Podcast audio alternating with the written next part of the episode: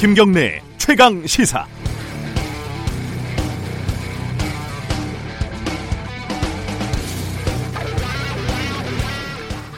누구나 자기 자신과 직접 관련 있는 사건에는 극적으로 반응을 하기 마련입니다. 손톱 밑에 작은 가시도 견딜 수가 없는 거죠. 어, 손톱 밑 가시 정도는 아니더라도 나와 관련이 있다고 여기는 일은 다소 멀리서 벌어져도 적극적으로 반응을 합니다. 어린이가 통학 차량에 사고를 당하면 온 동네가 뒤숭숭하고 집회에서 노인이 물대포에 맞아 쓰러지면 내일처럼 분노를 하죠. 그런데 외국에서 벌어지는 일은 좀 다릅니다. 남미에서 큰 참사가 터지고 아랍에서 어, 수십 명이 사망하는 테러가 벌어져도 우리는 그냥 무덤덤합니다. 좀 서글프지만 미국이 관련돼 있으면은 보도가 많이 되니까 좀 다른 문제가 되지만요. 홍콩에서 급기야 경찰이 무장하지 않은 시위대에 조준 사격을 하는 일이 벌어졌습니다. 워낙 충격적인 사건이라서 보도는 어느 정도 많이 되고 있지만 고백하건대 저에게는 좀 먼 나라 얘기로 여겨졌습니다. 어제 중국 기업 알리바바가 쇼핑 행사를 했는데요.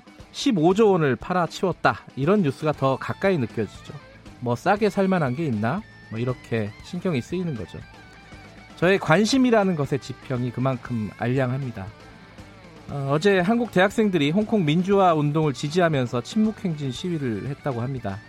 홍콩 전국에 대한 판단은 다를 수 있습니다. 하지만 이 학생들은 적어도 홍콩 사태를 자신의 영역 안에서 사고를 하고 있다는 겁니다. 중국 눈치를 볼 수밖에 없는 우리 정부는 그렇다 치더라도 저는 그 뉴스를 보면서 스스로가 좀 부끄러웠습니다.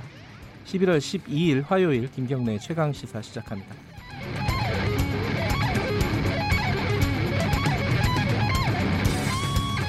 네, 김경래 최강 시사는 유튜브 라이브로도 함께하고 계십니다. 스튜디오가 바뀌어 어제부터 바뀌어가지고 좀 깨끗한 화면으로 보실 수 있습니다. 어, 문자 참여 기다리고요. 샵 9730으로 문자 보내주시고요. 짧은 문자는 50원, 긴 문자는 100원 들어갑니다. 스마트폰 애플리케이션 콩, 뭐 유튜브 댓글 이런 거 이용하시면은 무료로 참여하실 수 있습니다. 어, 화요일 주요 뉴스 브리핑부터 시작하겠습니다. 고발 뉴스 민동기 기자 어김없이 나와 계십니다. 안녕하세요. 안녕하십니까. 어, 홍콩 얘기부터 잠깐 해볼까요? 민주화 요구 시위 현장에서 시위 참가자 두 명이 네. 경찰이 쏜 실탄에 맞아 쓰러졌습니다. 한 명은 위독한 상태인데요. 아, 경찰은 도로 점거에 나선 시위자를 검거하기 위해 몸싸움을 벌이는 과정에서 실탄을 발사했습니다. 네. 페이스북을 통해 영상이 유포가 됐는데요. 시위대가 뭐 흉기를 휘두르거나 경찰을 공격하는 상황이 아니었는데도 네. 경찰이 가슴을 향해 정면으로 실탄을 발사했습니다. 아, 지난 8일 시위대 학생이 숨지는 그런 사건이 발생을 했는데 경찰 총탄에 맞은 세 번째 피해자입니다. 근데 캐리람 홍콩 행정장관이 어제 기자회견을 가졌는데요. 시위대 과격 행동에 굴복하지 않겠다면서 강경 대응을 예고를 하고 있습니다. 유혈 사태에 대한 우려가 나오고 있습니다. 그 중국 정부가 좀 강경한 입장이어가지고요. 이게 어떻게 상황이 전개가 될지 미지수입니다.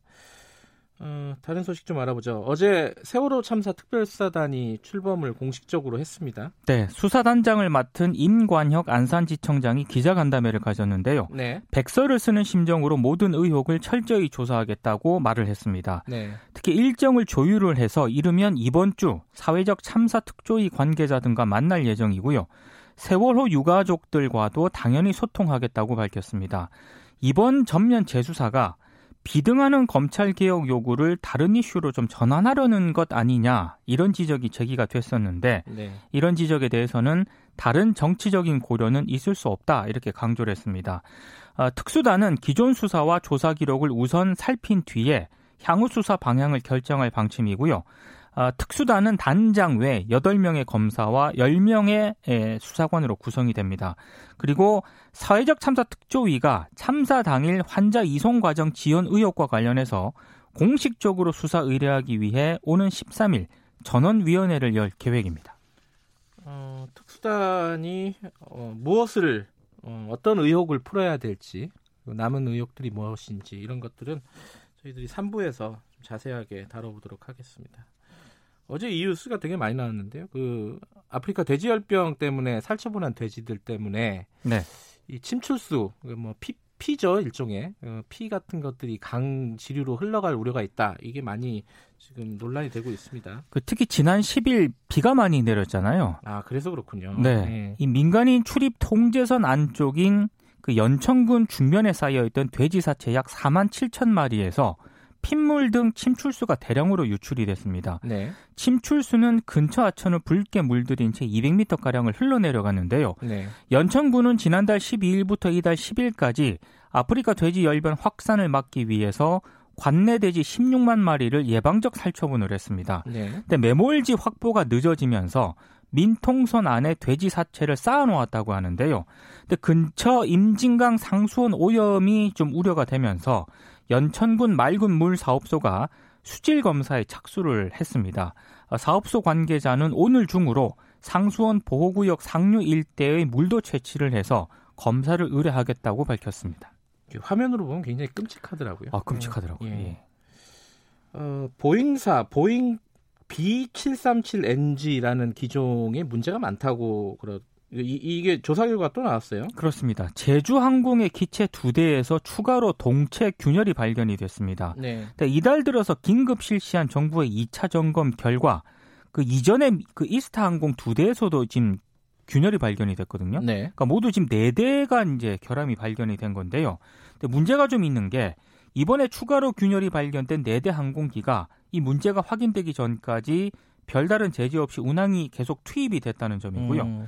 그리고 지난달 국토부 1차 조사에서 확인된 9대, 이 9대에서도 균열이 좀 확인이 됐거든요. 그러니까 지금 국내에 도입된 150여 대 기종 가운데 13대에서 동체와 날개 연결 부품에 균열이 간 것으로 지금 확인이 됐습니다. 네. 국토부는 보잉사 기술진이 방안을 해서 대한항공과 진에어 등 총 두 대의 항공기를 수리하는 장면을 언론에 공개를 했습니다. 그리고 보잉과 협력해서 내년 1월 초까지 균열 항공기 수리를 마치겠다고 밝혔는데요. 아울러 오는 25일까지 나머지 항공기 전체에 대한 균열 점검을 서둘러 마치기로 했습니다. 어, 정치권 소식 좀 알아보죠. 예산 소위가 또 파행으로 시작이 됐다고요? 그 자유한국당 소속 김재원 예결위원장의 막말 논란 때문에 첫날부터 파행을 좀 빚었습니다. 이게 그 이해찬 어, 대표에 대한 막말 그거 말하는 거죠? 예. 전해철 더불어민주당 의원이 김재원 위원장의 막말을 언급하면, 언급하면서 어제 사과를 요구를 했거든요. 네. 어, 김재원 위원장이 이런 얘기를 했습니다. 자신의 발언으로 예결위 소위 심사가 논란이 된 데 대해서는 유감을 표명한다. 이렇게 얘기를 하면서도 누구를 비방하거나 정치적 공격을 하려는 의도가 아니었기 때문에 네. 사과는 적절하지 않다면서 사과를 거부를 했습니다. 여야 공방이 이어지니까 결국 김 위원장은 회의 시작 11분 만에 소위를 중단을 했는데요. 국회 예산 소위는 예산안 최종 의결이 예정된 오는 29일 이전에 심사를 완료를 해야 됩니다. 어, 유감은 표명하지만 사과는 하지 않겠다. 유감과 표, 어, 사과는 참 이게 참 경계가 애매합니다. 그렇습니다. 어, 전두환 전 대통령이 어, 그 법정에 결국은 어제 안 섰죠. 어제 형사재판에 불출석을 했습니다. 예. 골프를 치는 모습이 포착이 됐었는데 재판에는 나가지 않았는데요. 예. 검찰이 어제 공판에서 피고인이 고령이고 알츠하이머로 의사소통이 불가능하다고 했는데 최근 언론 보도를 보면 실제로 그런 사정이 있는지 의구심이 든다 이렇게 얘기를 했고요. 네. 재판부가 불출석을 유지할지 판단해 달라고 요청을 했습니다. 근데 전두환 씨 대리인인 정주교 변호사는 법률에 피고인의 변론에 지장이 없으면 허락할 수 있게 돼 있다. 피고인에게 고통을 주는 것이 재판의 목적이 아니다라고 주장을 했는데요. 법원이 이 전두환 씨에 대해서 불출석을 유지할지 여부를 검토를 하기로 했습니다. 네. 그리고 어제 국회 행안위 전체 회의가 열렸는데요. 민가병 경찰청장이 전두환 씨 골프 현장에 경호 인력이 몇 명이나 있었느냐 더불어민주당 이재정 의원이 이렇게 물었는데 4명으로 아는데 정확히 확인해 보겠다고 답을 했습니다. 네. 어, 관련해 가지고요. 지금 재판 전두환 씨 관련된 재판이 고 조비오 신부 관련된 명예훼손이잖아요. 그렇습니다. 어, 조비오 신부의 조카 조영대 신부님 연결해서 어제 재판 상황 이런 것들 좀 자세히 들어보겠습니다. 네. 마지막 소식 하나 전해주시죠. 검찰이 조국 전 법무부 장관 부인 정겸신 동양대 교수에 대해서 어제 14가지 범죄 혐의를 적용해 재판에 넘겼습니다. 네. 특히 정경심 교수가 2018년께 차명으로 구입한 WFM 주식이 2만 4,300주 정도로 늘었는데 네. 아, 정 교수가 공직자윤리법상 백지 신탁 및 재산 등록 의무를 피하기 위해 차명으로 주식을 구입했다고 공소장에 적시를 했습니다. 네. 검찰은 당시 청와대 민정수석이었던 조국 전 장관이 부인의 주식 차명 매입 사실을 알았을 가능성이 크다고 보고요. 조국 전 장관이 공직자윤리법을 위반했는지 여부를 집중 수사할 방침입니다. 곧 불러서 수사할 방침이라고 하는데요. 조국 전 장관이 어제 자신의 페이스북에 글을 썼더라고요. 네. 개인적으로 침통하고 국민 여러분께 송구하다. 자신도 조만간 검찰 조사를 받을 것이고 기소가 될 것으로 보인다. 아, 진실이 밝혀지고 어, 자신의 명예가 회복이 되도록 모든 노력을 다하겠다. 이런 글을 남겼습니다. 네, 여기까지 듣죠. 고맙습니다. 고맙습니다. 고발뉴스 민동기 기자였고요. 김경래 최강 시사 듣고 계신 지금 시각은 7시 36분 향해 가고 있습니다.